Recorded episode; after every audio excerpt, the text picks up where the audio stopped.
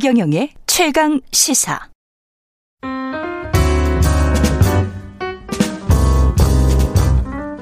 네, 더 나은 미래를 위해서 오늘의 정책을 고민합니다. 김기식의 정책 이야기 식센스 김기식 더 미래연구소 소장 오늘도 함께합니다. 안녕하십니까? 예, 안녕하세요. 오늘은 NH 투기욕 사태를 한번 완벽하게 네. 좀 정리를 해보고 이 뭐 어떻게 해야 되는지 그것까지 좀 말씀을 해주셨으면 좋겠는데 일단 관련 쟁점들을 좀 짚어보겠습니다. 일단 수사는 어떻게 해야 되죠? 이게 지금 이제 특수본이 하고 있고 또 조사단이 있고 네, 그런데 네, 예. 지금 어쨌든 뭐 그 대통령을 포함해서 지금 엄정 대처하겠다고 해서 지금 음. 이제 그 조치를 하고 있는데 약간 조금 이, 어, 적절하지 않다 이렇게 보여지는 음. 거는 지금 전수조사 방식으로 가고 있잖아요. 사실은 정부 그- 합동조사단 전수 예, 전수조사를. 하고 있는데 예. 뭐그 LH공사 직원들을 포함해서 전수조사 대상자의 아마 99.9%는 문제 없는 것은 나오겠죠. 0.1%의 사람들이 문제가 될 텐데 그렇겠죠. 보통 이런 경우는 이렇게 음. 조사하는 게 아니고요. 음, 그, 그 해당 3기 신도시 지역의 토지대장을 확인해서 음. 예를 들어서 그, 이, 그 신도시 지정하기 직전에 예. 하- 한 최소 3년 아- 안에 예.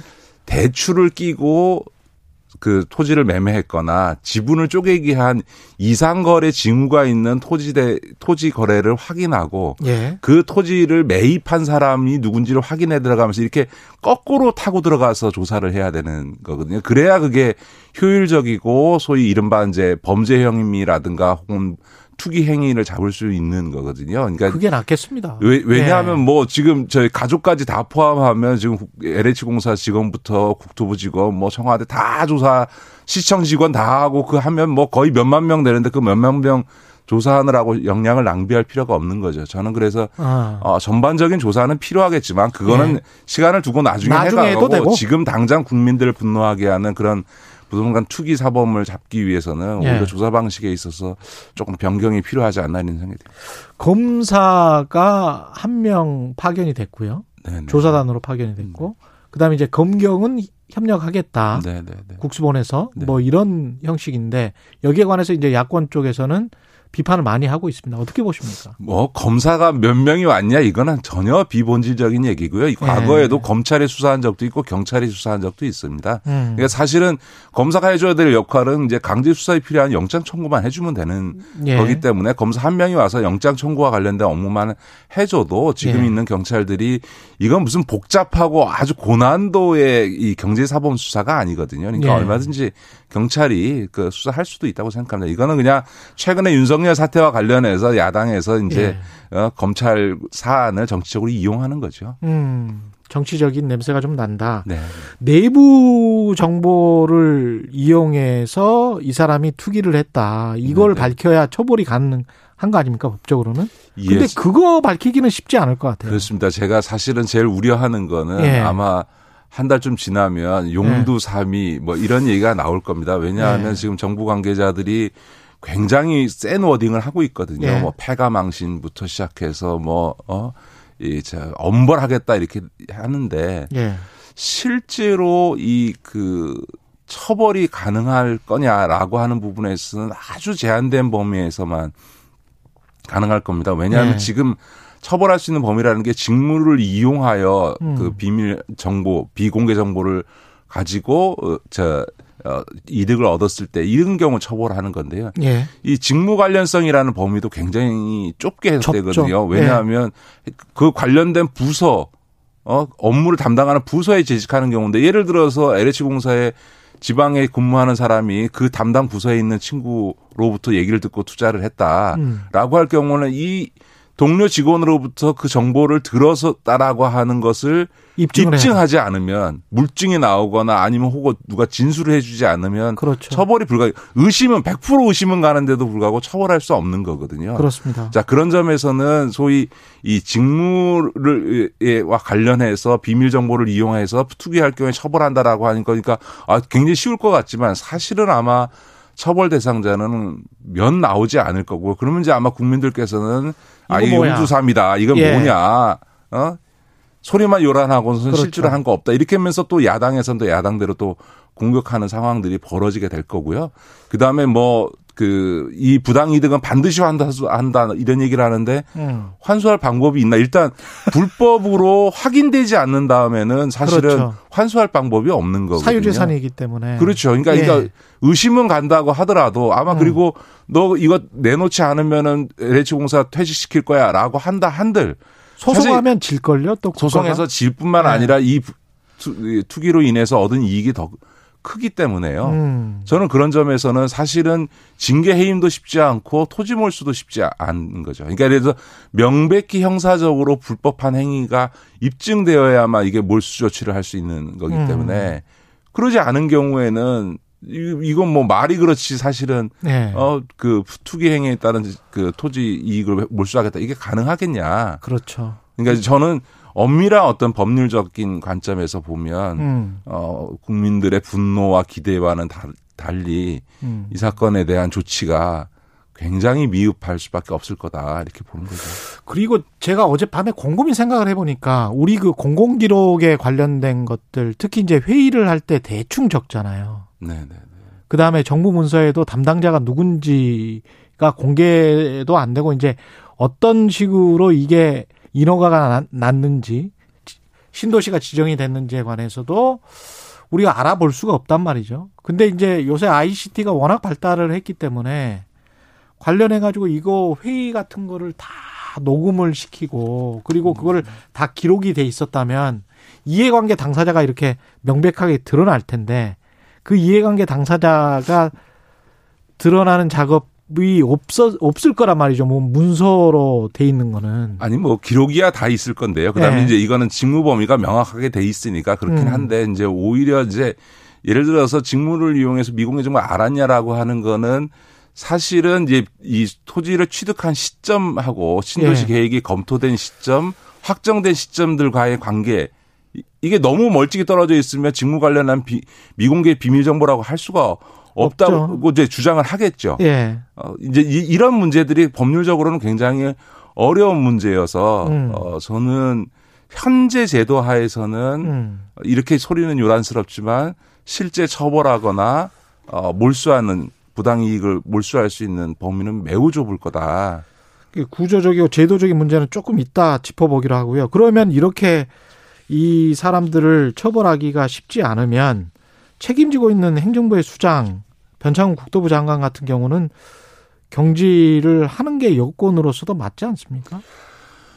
어, 만약에 그 변창흠 장관이 지금 토지공사, LH공사의 사장으로 있었다면 어떻게 됐을까? 네. 아마 당연히 그 해임되거나 책임지고 사직퇴를 했겠죠. 왜냐하면 예. 지금 LH 공사 사장은 변창원 장관이 장관 되는 바람에 최근에 됐으니까 예. 사실은 책임지고 물러나는 조치를 지금 안 하고 있지만 음. 저는 거기에 그 어떻게 해야 되는 답이 있다고 생각해요. 본인이 LH 공사의 사장이었다면 아마 도, 최소한 예. 감독의 도의적 책임을 지고 물러나야 되는 상황이라고 하는 거에 대해서는 이견이 없었겠죠. 그러네. 네, 그런 점에서. 그렇죠.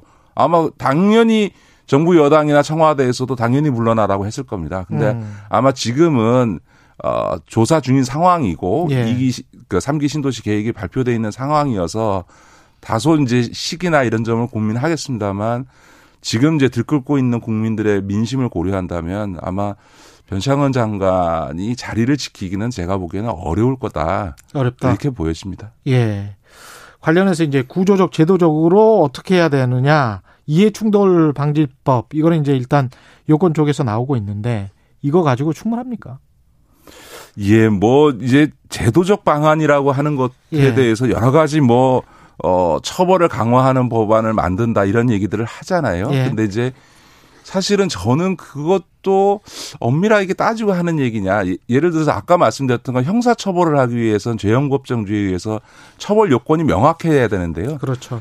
이제 처벌을 할 수 있는 것은 아까 말씀드렸던 건 직무를 와 관련된 정보를 이용하여 투기한 경우인데 그러면 이제 처벌을 강화하려면 이 직무 범위를 넓혀줘야 되는데 이 직무 범위를 어디까지 무한정 넓혀줄 거냐라고 하는 점에 있어서는 사실은 형사법상에서는 대단히 어려운 거죠. 그래서 사실은 이 처벌과 관련해서 제도적인 강, 어떤 강화를 하겠다고 하는데 구체적으로 따져보면 예. 사실은 별 방법이 마땅치 않은 게 사실입니다.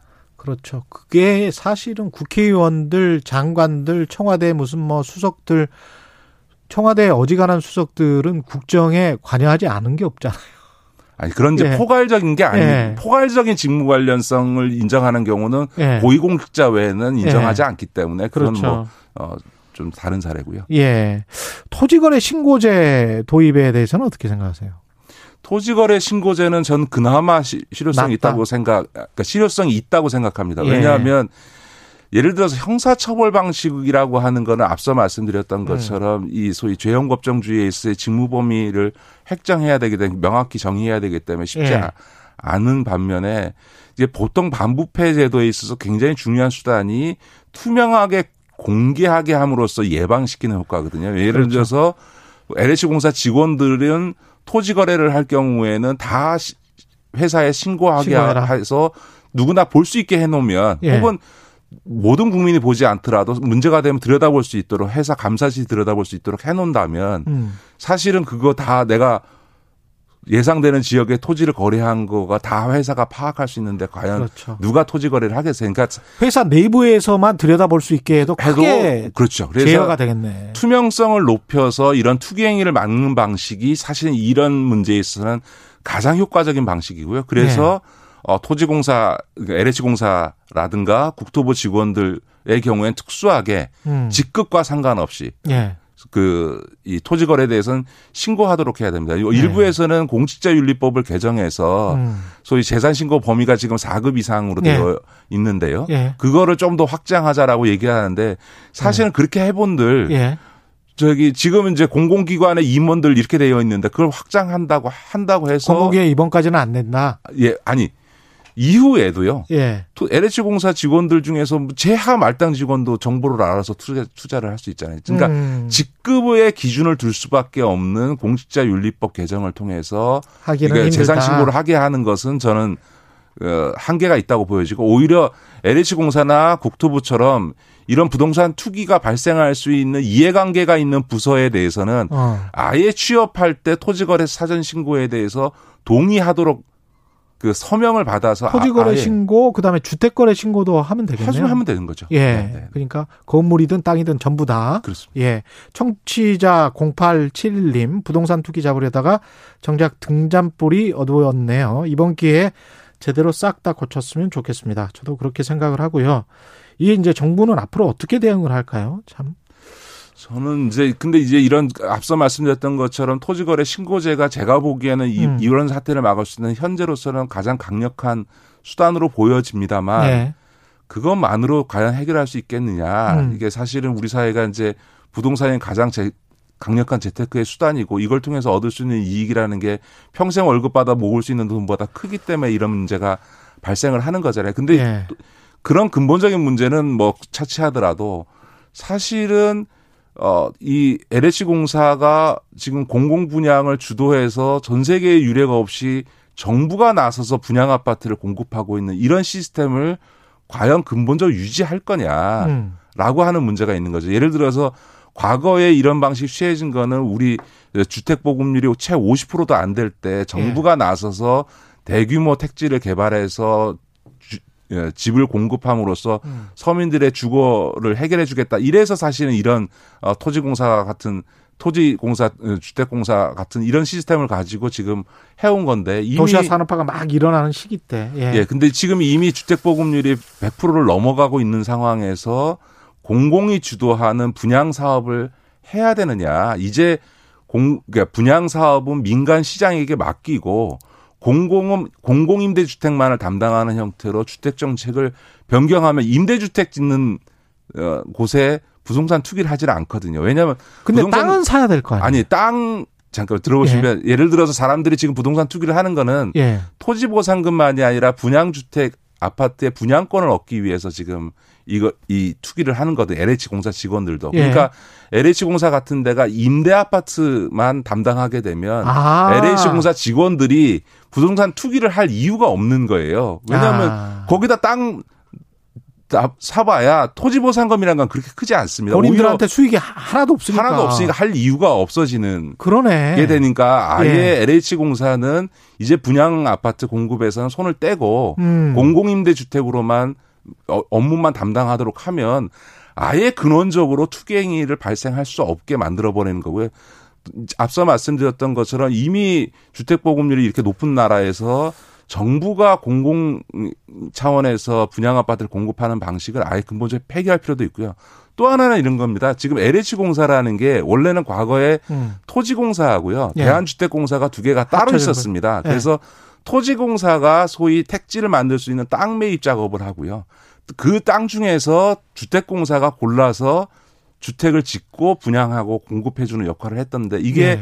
이명박 정부인 2009년도에 두 개를 합쳐서 지금 LH공사가 그렇죠. 만들어진 예. 거거든요. 예. 그러다 보니까 이 LH공사가 처음에 땅의 매입부터 아파트를 짓고 음. 분양하는 일까지를 다 하다 보니까 여기가 정하면 그냥 무조건 이익이 되는 거죠. 그런 그러네. 점에서 이 LH공사의 이 시스템을 그대로 유지할 거냐. 아. 과거처럼 토지공사와 주택공사로 분리해서 토지 매입 업무를 담당하는 조직과 아파트를 짓고 그것이 임대든 공공임대든 간에 서로 그러니까 분양이든. 간에 예. 임대든 분양이든 이거를 어, 짓고 공급하는 부분 조직을 분리하는 예. 그러니까 토지 담당 업무 조직과 주택 건설 및 분양 임대 담당하는 조직을 분리하는 이런 LH 공사 시스템 자체를 아예 근본적으로 재검토해서 조직적 대안을 만드는 것도 이참에 근- 근본적으로 검토해 볼 필요가 아. 있다는 거죠. 너무 좋네요. 예, 말씀 감사합니다. 지금까지 김기식 더 미래연구소 소장이었습니다. 고맙습니다. 네, 고맙습니다. 예, KBS 1라디오 최경영의 최강 시사 듣고 계신 지금 시각은 8시 47분입니다.